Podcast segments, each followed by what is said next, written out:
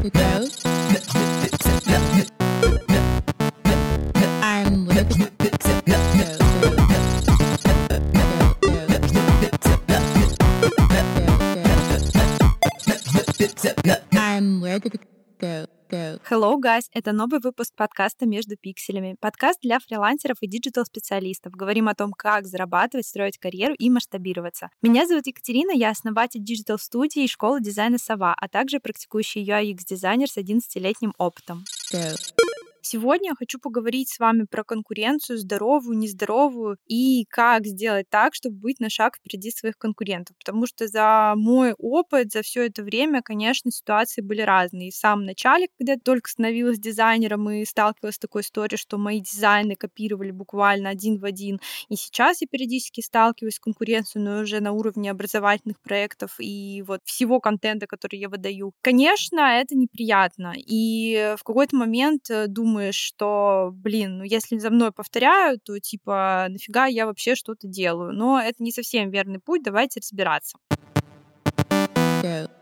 Я недавно задала вопрос в своем телеграме по поводу ситуации, которая меня буквально выбесила, разозлила. Я натолкнулась э, на такую историю, что нашла подкаст с очень похожими темами, не стала прослушивать очень глубоко, но поняла, что явно либо продюсеры, либо сам автор подкаста, он слушает мой подкаст. Ну, было очень неприятно. И я разозлилась, да, она написала, поделилась в Телеграме, попросила высказать свое мнение, как бы мои подписчики отреагировали на это. И а, вот Кристина очень написала классный совет, и я думаю, что к нему очень здорово будет вам прислушаться. Кристина говорит, Первичное ощущение обидно, но если сделать глубокий вдох, подумать, то становится приятно, что я сделала что-то такое крутое, что понравилось другому человеку, и он не удержался от вдохновения в кавычках. Значит, было придумано, сделано что-то годное. Но в любом случае, если один человек полностью копирует работу другого, то это некрасиво. Все-таки надо хоть как-то докручивать и адаптировать стыренные идеи, ой, навеянные вдохновением идеи.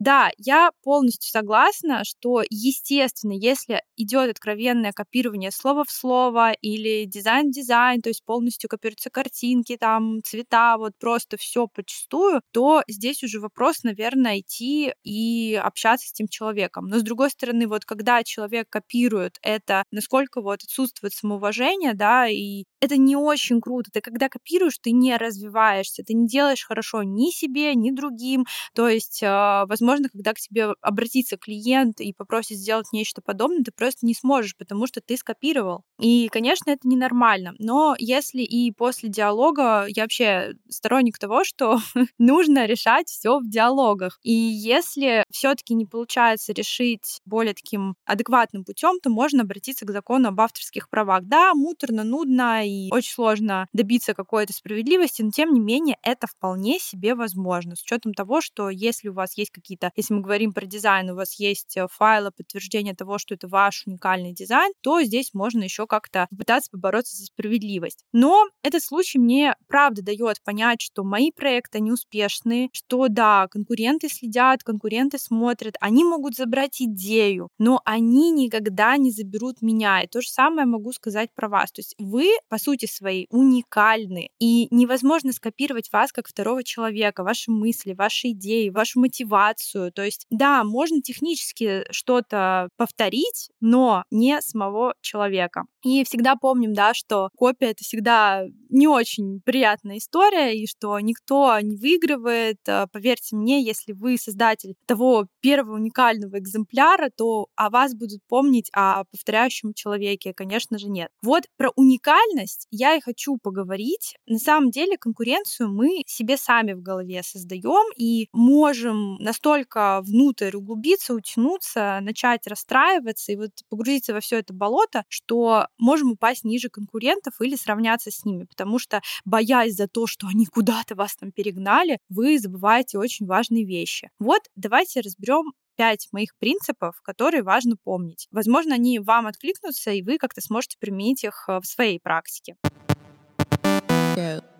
Первый. Не думайте, что кто-то лучше вас. Думайте, насколько вы лучше себя в прошлом. Очень любят люди говорить про внешность, сравните себя с прошлым собой и за счет себя мотивируйтесь. Здесь такая же история и в работе. Сравнивайте только свои прошлые работы, то, какой вы были специалистом полгода назад, год назад, 10 лет назад, а не то, какой другой человек. Я часто говорю, что есть такая история, что ваша точка А — это не точка А того человека, на которого вы смотрите, и наоборот. Ваша точка Б не точка того человека, который вы считаете своим конкурентом. Она может быть гораздо ниже, и вы можете это не осознавать. Лучше ориентироваться на самого себя. Это правда э, дает больше boost. Вы можете себя анализировать, но и как бы делать определенные выводы. Но из этого вытекает и второй принцип. Не думайте, что кто-то хуже вас. Да, не думайте, что кто-то лучше вас, но что кто-то хуже вас, тоже так не нужно думать, потому что нужно оценивать конструктивно и сравнивать себя с людьми при равных обстоятельствах, помнить про эти точки А и Б и помнить про то, какой бэкграунд у этого человека. Я всегда стараюсь стремиться и считать своими конкурентами людей, которые на планку выше. То есть хочется до них дотянуться. То есть это, наоборот, мотивирует делать лучше. То есть они как бы вдохновляют. Если мы будем смотреть на людей, которые стремятся за нами, как далеко, согласитесь, мы уйдем. То есть прогресса никакого не будет. Вы либо на месте остановитесь, либо упадете вниз, как я уже сказала. Третий принцип — следите за конкурентами, но не преследуйте. Потому что если вы начнете постоянно мониторить там социальные сети, мониторить Behance, смотреть там дизайны, просто повторять и пытаться сделать какой-то такой же шаг, который сделали они, или адаптировать, или «О, он сделал так, пойду сделаю вот так». Если вы будете это делать постоянно, то вы сойдете с ума, вы будете жить только для того, чтобы опередить кого-то. все таки вот здесь почувствуйте свою уникальность, то, что нравится вам, то, что вам интересно. Делайте какие-то вещи, которые вот вам ближе лежат. Если вы будете соперничать с человеком бесконечно, то снова здесь потеряете себя. Я уже сказала, да, уникальность, она прежде всего. И в конце подкаста я обязательно еще раскрою этот вопрос.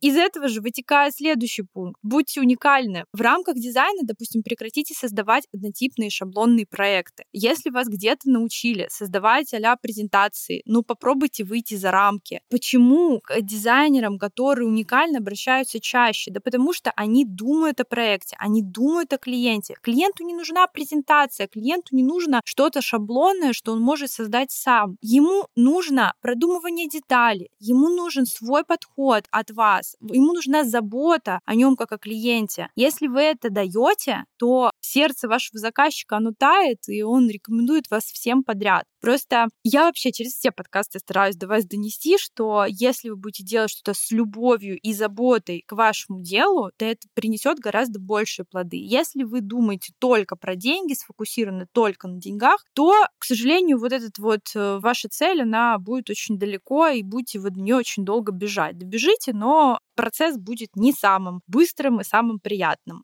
Yeah пятый принцип не совсем принцип, но хочется его отметить. На каждом уровне есть своя пропускная конкурентная способность. Например, у дизайнеров UI-новичков своя, у UX-дизайнеров своя. Но есть много дизайнеров, которые обучились на посредственных курсах, и, допустим, да, даже не дизайнеров, просто любой там посредственный курс обучились, и там типа идут, э, что-то пытаются сделать, у них не получается, и таких людей становится много-много, потому что много каких людей, которые захотели хотели что-то получить очень быстро, как какую-то волшебную таблетку. Они это в целом получили, но не получили опыта, хотят сразу же результат. Таких людей много, они не стремятся погрузить в себя больше знаний, они стремятся научиться и взять, может быть, какие-то не самые супер прибыльные проекты, но при этом получить за это опыт. То есть они не стараются думать, размышлять, они просто идут изначально из-за денег. Я говорю даже не только про дизайнеров, это в целом, да, такая тенденция у людей, которые которые скупают курсы и хотят вот эту волшебную таблетку применить и получить быстрый-быстрый результат. Таких дизайнеров очень много, но дизайнеров, которые делают потому, что так сказали, а не потому, что они так подумали. То есть механические действия, просто руки никому не нужны, всем нужна голова. И вот искусственный интеллект это нам доказывает. Нужна голова, нужна эмпатия, нужно чувствовать э, то, что вы делаете, а не так, что просто вот у меня есть инструменты, я как вот мастер пойду с этими этими инструментами, не знаю, машину создам. Но я уверена, что мои слушатели, ни один из вас здесь не относится к этой категории, иначе бы вы не погружали в себя дополнительные знания в виде подкаста. Все, вся аудитория здесь думающая, замечательная и развивающаяся, поэтому просто знайте, хочу, чтобы вы понимали, что вы не относитесь к тем людям, и не надо себя с ними сравнивать на вот этом уровне. Вы гораздо выше. И когда мне прилетает в Инстаграм или еще куда-то сообщение типа серии «Да, блин, там дизайнеров много, да вообще, а что насчет конкуренции?» Понятно, что здесь страх э, того, что не получится, и мы страхи уже разбирали с вами в предыдущих подкастах. Но суть в том, что на самом деле рынок не переполнен талантливыми, уникальными, умными, умеющими себя презентовать. Например, когда я искала в школу дизайнера, когда я только-только открыла сову, даже не в школу, а в студию, когда был SMM, мне нужен был дизайнер, который будет моим помощником и который будет создавать сайты в том числе. Я, когда его искала, я просто сошла с ума, потому что те резюме, те портфолио, которые мне присылали, они настолько... И вот, понимаете, я даже не ставила там из серии какой-то ценник, или я могла получить разные кейсы, разные варианты работы. Школа уже тогда, точнее, студия была на слуху. И я просто, когда открывала эти портфолио и видела PowerPoint, ну, типа, знаете, я немножко не понимала. И надписи, типа, я закончил такую большую школу туда-сюда, или там я обучился дизайну в университете. У меня была такая потерянность, типа, блин, чуваки, ну а что, дизайн-то где будет? Вот такую работу я могу попросить любого человека создать, и СММщик это сможет, и, ну, то есть в чем дизайн, собственно? То есть не нужны никому презентации, нужна голова, не нужны руки, нужно вот реально думать и размышлять. И вот когда возникла такая проблема, что один, второй, второй, третий, четвертый приходит, я вот выбрала парочку человек, за которых зацепилась и у которых увидела вот эту вот, знаете, жилку уникальности, которые вроде бы уже ее чувствуют. И вот им я и дала возможность поработать и обучала сама, давала свой опыт, давала свои правки и так вот тренировала, тренировала для того, чтобы создать вот таких уникальных дизайнеров со своим собственным стилем. И в этот момент, когда ко мне приходило огромное количество людей, я в этот момент создала школу, потому что, ну, блин, на рынке это очень тяжело. От своих своих знакомых, которые работают в IT-компаниях, также слышала, что дизайнеров ищут по полгода. Да, ситуация меняется. На рынке после этих курсов становится посредственных дизайнеров очень много, но вы точно не относитесь к ним. И если вы смотрите и изучаете больше информации, это уже делает вас на голову выше. Откуда это идет? Потому что люди заканчивают распиаренные курсы, которым в целом большим корпорациям им глубоко насрать на результаты ученика. Их задача, окей, они, может быть, дают хорошие знания, но их задача в большей степени владельцев этих компаний сделать деньги. Они не думают о том, что будет делать дизайнер после. Да, на всех сайтах вы увидите маркетинговые завлекаловки, типа мы поможем вам там трудоустройстве, но по факту уже несколько кейсов таких, что с очень крупных курсов приходят ко мне, не обязательно учиться, а просто даже на консультациях мы это выясняем, и год сидят без клиентов. Хотя вроде бы как бы дизайны хорошие, но вот этот страх первого клиента, общение, общение, вот эти вот проблемы даже на первоначальном первом касании, которые вообще не должны быть. Хотя, казалось бы, да, закончил классный большой там курс, годами там учился. В результате получается, что сидит ни с чем. Но курс был дорогой и еще и длительный. Конечно, большое разочарование и очень много уходит из профессии просто потому, что дальше боятся сделать вот этот шаг я всегда говорю, не бойтесь. Просто начинайте делать, и любое падение, ищите причину, почему у вас нет клиентов, и через это развивайтесь дальше. Даже если в какой-то момент вы понимаете, что у вас что-то хромает, вы можете за счет имеющихся инструментов это подтянуть. Ну, не хватает мотивации, слушайте мои подкасты, читайте статьи, приходите в сторис, в конце концов, задавайте вопросы, решения есть. Не надо думать, что вот, ну все, конкурентов много, вот поэтому у меня нет клиентов. На самом деле конкуренции ее нифига нет. Просто вот она в вашей голове. Нужно вместо того, чтобы анализировать конкурентов, сидеть, сходить с ума по этой истории, нужно проанализировать, а что вы делаете не так, а какая у вас стратегия. Может быть, ее изменить, подкрутить, попробовать, протестировать, посмотреть результат, изменить что-то еще и так далее. То есть я не видела таких кейсов, что делая какие-то действия, люди не находили себе клиент. Вот все дизайнеры, с которыми я работала, они сейчас все завалены. Буквально сегодня мы там митинг проводили, общались э, с дизайнерами дизайнерами из моей студии, я задаю им вопросы, ну какие у вас боли? Да, ну как бы никаких, хочется отдыхать там и так далее. Заказчиков много, работы много. Потому что востребованные, потому что знают, умеют, и я уверена, что у всех есть такие способности.